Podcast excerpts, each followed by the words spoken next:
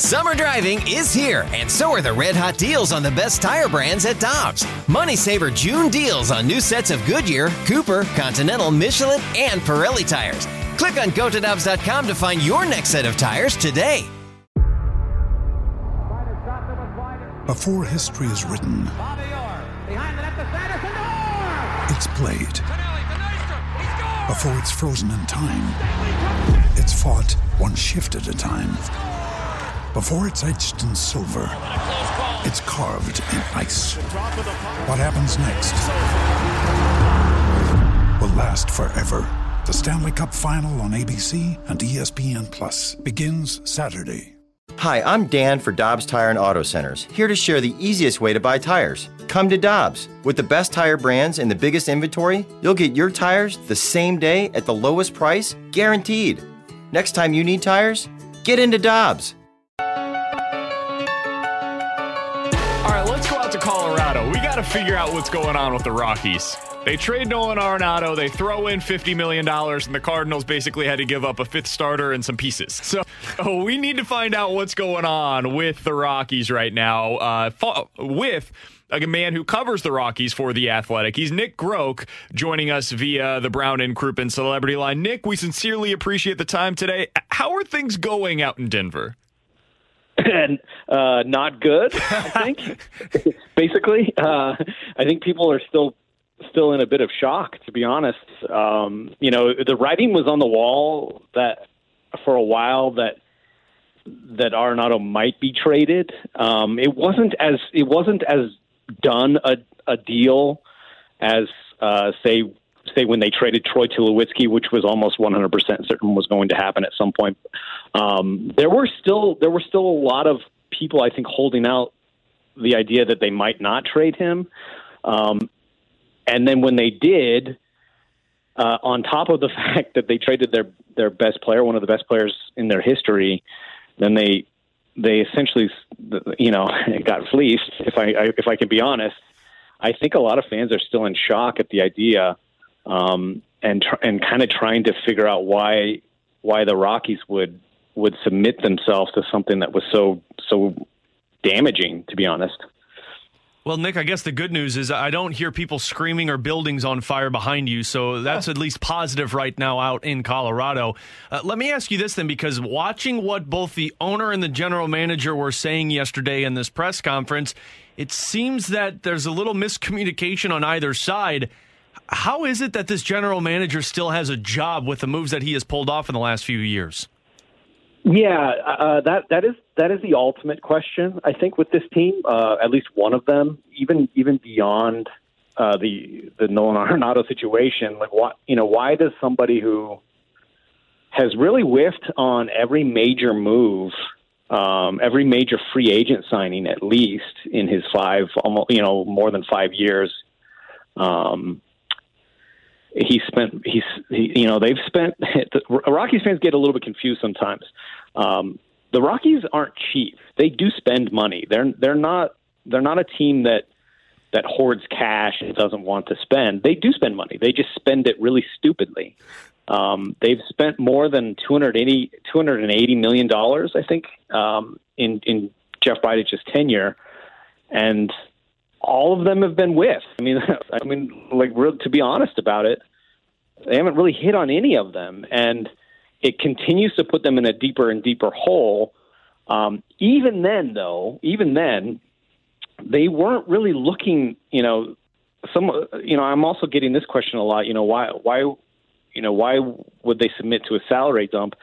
For the Rockies, it wasn't. It wasn't a salary dump. They weren't trying to shed salary.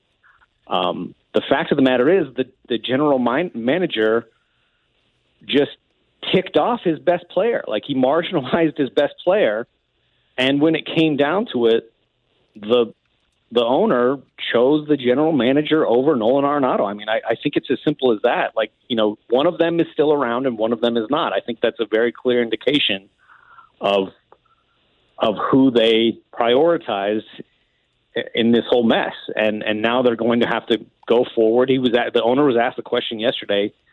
Um, you know, is is Jeff Bridich in any? You know, is he on the hot seat? Is there any any feeling that he might be fired, and he said absolutely not. So they're going to keep going forward with this with this same plan, I suppose. Nick Groke covers the Rockies for the Athletic, joining us here on 101 ESPN. Have you heard, heard any reasonable explanation as to why? The return was so light. I mean, I've I've been trying to come up with theories over the last few days, and honestly, I'm kind of coming up empty. Other than the idea that maybe this was Arenado flexing his leverage and saying I'm only going to these two or three teams, and ultimately the the Cardinals were the only one that gave any sort of offer. Maybe it was the money that other teams weren't interested in. Have you heard an explanation that makes sense to you as to why this was so light? Yeah, well, you know, I don't, I don't know if it's been explained in any any hard and fast way, but I, the leverage here. I mean, you're not wrong. You know, Arenado had some leverage. The Cardinals had had some leverage. Really, though, what we're talking about is a lack of leverage on the Rockies side. Um, everybody knew that. everybody knew that Nolan was was not happy and that he wanted out. They also everybody also knew that he could just leave at the end of the year if he wanted and become a free agent. Everything turned against the Rockies. Every every possible thing turned against the Rockies. Now, here's what was surprising though to me. Um, I think it was it was obvious from the start though that because of the opt out and because of his his higher salary, the the Rockies weren't necessarily going to get a huge return. Um, it's not. It wasn't going to be a Herschel Walker trade. Um, the what surprised me though it was how little they got. I mean, I I expected to. I mean, to be totally honest, and I was way wrong. I expected at least at least one of the one of the Cardinals' top four prospects, Matt Liberatore, um, maybe Nolan Gorman, at least somebody that you can point to and say, you know, this is a guy. That's a dude. We we got a dude. Um, and like, no offense to to Austin Gomber or or Mateo Gil, any of them really, but they didn't really get a dude. They didn't get somebody that you can say, "Hey, check it out. We like look at this shiny object that we got." They got they got almost they got very little to be totally honest. And and on top of it, they had to send something like fifty million dollars to St. Louis. Um, I, I mean, I was I really was way wrong in the trade. I I really thought that the money would be taken care of in a swap of big contracts. Like they would get some kind of big contract in return. St. Louis was tough because you know some of their bigger contracts have no trade clauses. Dexter and Dexter Fowler was not coming back to Colorado. He did not want to have anything to do with this team. Um, but there were ways to maybe make it happen, but instead they just gave them cash and you know, in the, you know, when, when we look back at recent trades in, in baseball over the last you know year or two, uh, maybe three years, you can see trades trades that involve prospects and and money. The the sort of going rate, I hate to put it so bluntly, but sort of the going rate for buying prospects in trades is about ten to twelve million dollars. Um, when teams trade somebody and get prospects in return, uh, they usually have to kick in about ten or twelve million dollars somehow, some way, um, to get a sort of top prospect in return.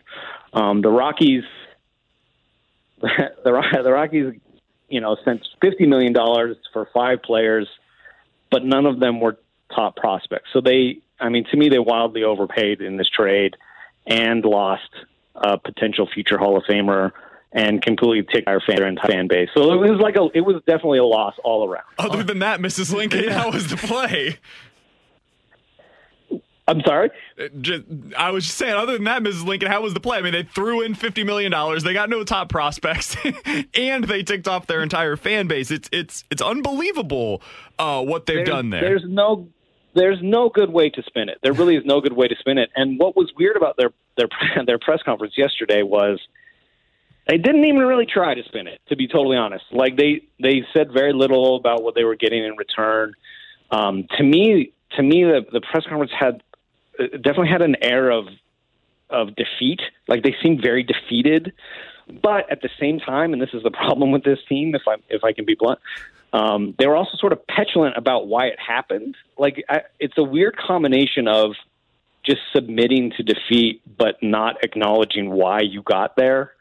Um, it's there's a lot of problems with this team, to be totally frank. Nick, let me ask you this because we have somebody who I know you're probably familiar with, and that's Woody Paige. He was on with us a couple of days ago, and he told us that this might go down as one of the worst trades in Major League Baseball history, right there with Babe Ruth uh, going uh, from the Red Sox. Uh, do you agree with this? I mean, you've talked about this guy being an unbelievable player. Uh, are the Cardinals getting the dude right now? Oh, they're getting an absolute dude. Um, I like that we're I like that we're sticking with this this uh, technical terminology of dude. Yeah, no, but, that's um, how we measure it now. yeah, exactly. Um, oh yeah, no, they're they're getting they're getting a one of the. I mean, yeah, they're getting one of the best players in baseball. It's it's simple. Um, I know, you know, I know. I, I hear this a lot from Cardinals fans. Um, hey, check out his road numbers, and and um, he, you know, it seems like he's regressing because he had a bad 2020 no, no, I'm I'm not in the. I'm my job is not to defend Nolan Arenado. I'm not his PR person, but I mean I've seen him play for, for long enough. Um, a lot of very good players had bad 2020s. Just wipe out that season with 60 games. Like don't, you know, that's not a, an indication of anybody. Um, you know, Christian Yelich had an equally bad season. It doesn't mean that he's a bad baseball player. Um, and Nolan Arenado, and we've seen evidence of this um, recently, especially with DJ LeMahieu going to the Yankees, uh, hitters often leave Colorado and become better hitters. I know it's sort of against uh, goes against the, the the reputation of Coors Field, but um, you know Rockies hitters. If you look at their home road splits, they are not as good as their home numbers, which are sometimes just freakishly high. Um, batting averages go way up because the outfield is so big. Um, but they also have a significant disadvantage when they go on the road because all of a sudden the slider that was a strike at Coors Field is a ball in the dirt in St. Louis, and they it's a very hard adjustment when they go on the road. So they are not nearly as bad as their road numbers. Nolan Arenado will will. I mean, I think he he very well be, could become a better hitter in St. Louis. Um, you know, it doesn't. You know, when he hits home runs, they are not cheap home runs. He's not he's not fly he's not hitting fly balls that just eke over the fence. Um, a home run at Coors Field will be a home run at Busch Stadium. It's like it's it's you know there's not a lot to worry about with him, and he's been very durable. He had an injury last year, um, but he played through it. He's been very durable in his career. They they very much got a dude, and The the slow the slow creep in baseball of worrying about age is pretty funny. Like we used to worry about people who turned 35 and then it was like 32 and then 30 was like the the nightmare scenario. He's not even 30. I mean, he's still he's still in his 20s. There's a lot there's a lot of baseball left with him and I mean, he he has never not won a gold glove.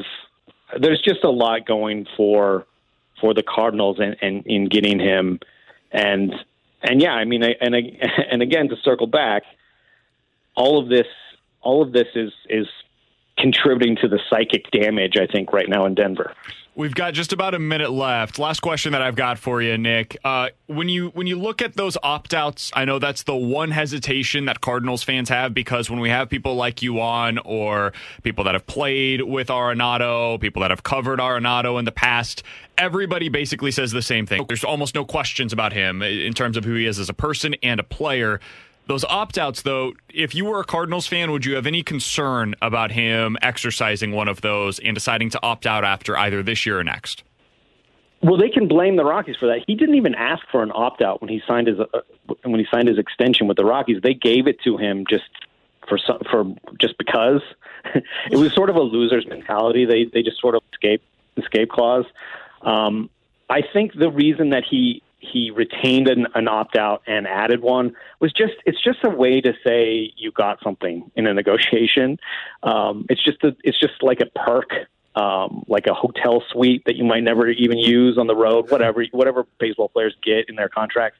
Um, if they're winning and they're trying, and the Cardinals are always at least trying, you know, even if they're even if they have a down year, I, I don't suspect that he ha- would have any interest in in opting out. Um, you know, he hears a lot of stuff about the Cardinals over the years. He heard from Troy Tulowitzki and Matt Holliday.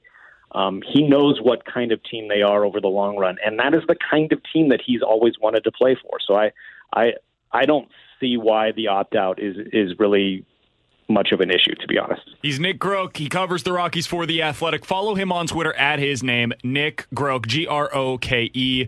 Nick, we sincerely appreciate the time. I know it's an unbelievably busy time for you guys out there. All the best to you and your family, and we'll talk with you again soon. Uh, you are dude. Thank you. you got it. That is Nick Groke joining us here on 101 ESPN. This is the story of the one. As head of maintenance at a concert hall, he knows the show must always go on. That's why he works behind the scenes, ensuring every light is working, the HVAC is humming, and his facility shines. With Grainger's supplies and solutions for every challenge he faces, plus 24 7 customer support, his venue never misses a beat. Call quickgranger.com or just stop by. Granger, for the ones who get it done.